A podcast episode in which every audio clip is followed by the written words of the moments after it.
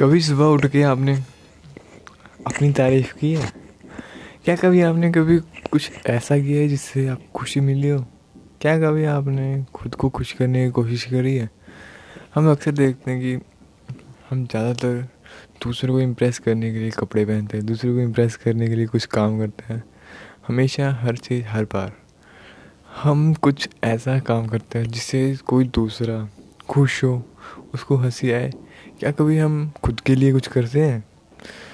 जब उदास होना होता है तो खुद तो हो जाते हैं।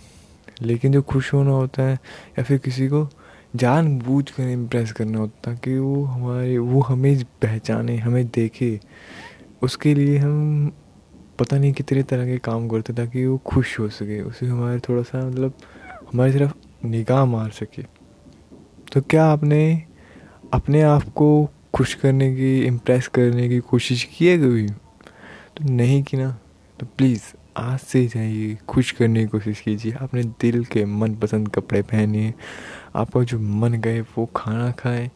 आपको जो मन गए वो हेयर स्टाइल करें।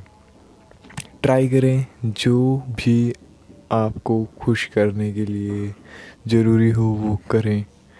जब खुद खुश रहोगे तो दूसरों को खुश रख सकोगे तो दूसरों की निगाहों में आओगे, अपने आप आओगे।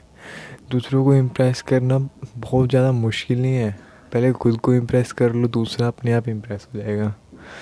तो जाओ और खुद को इम्प्रेस करो। दूसरों को नहीं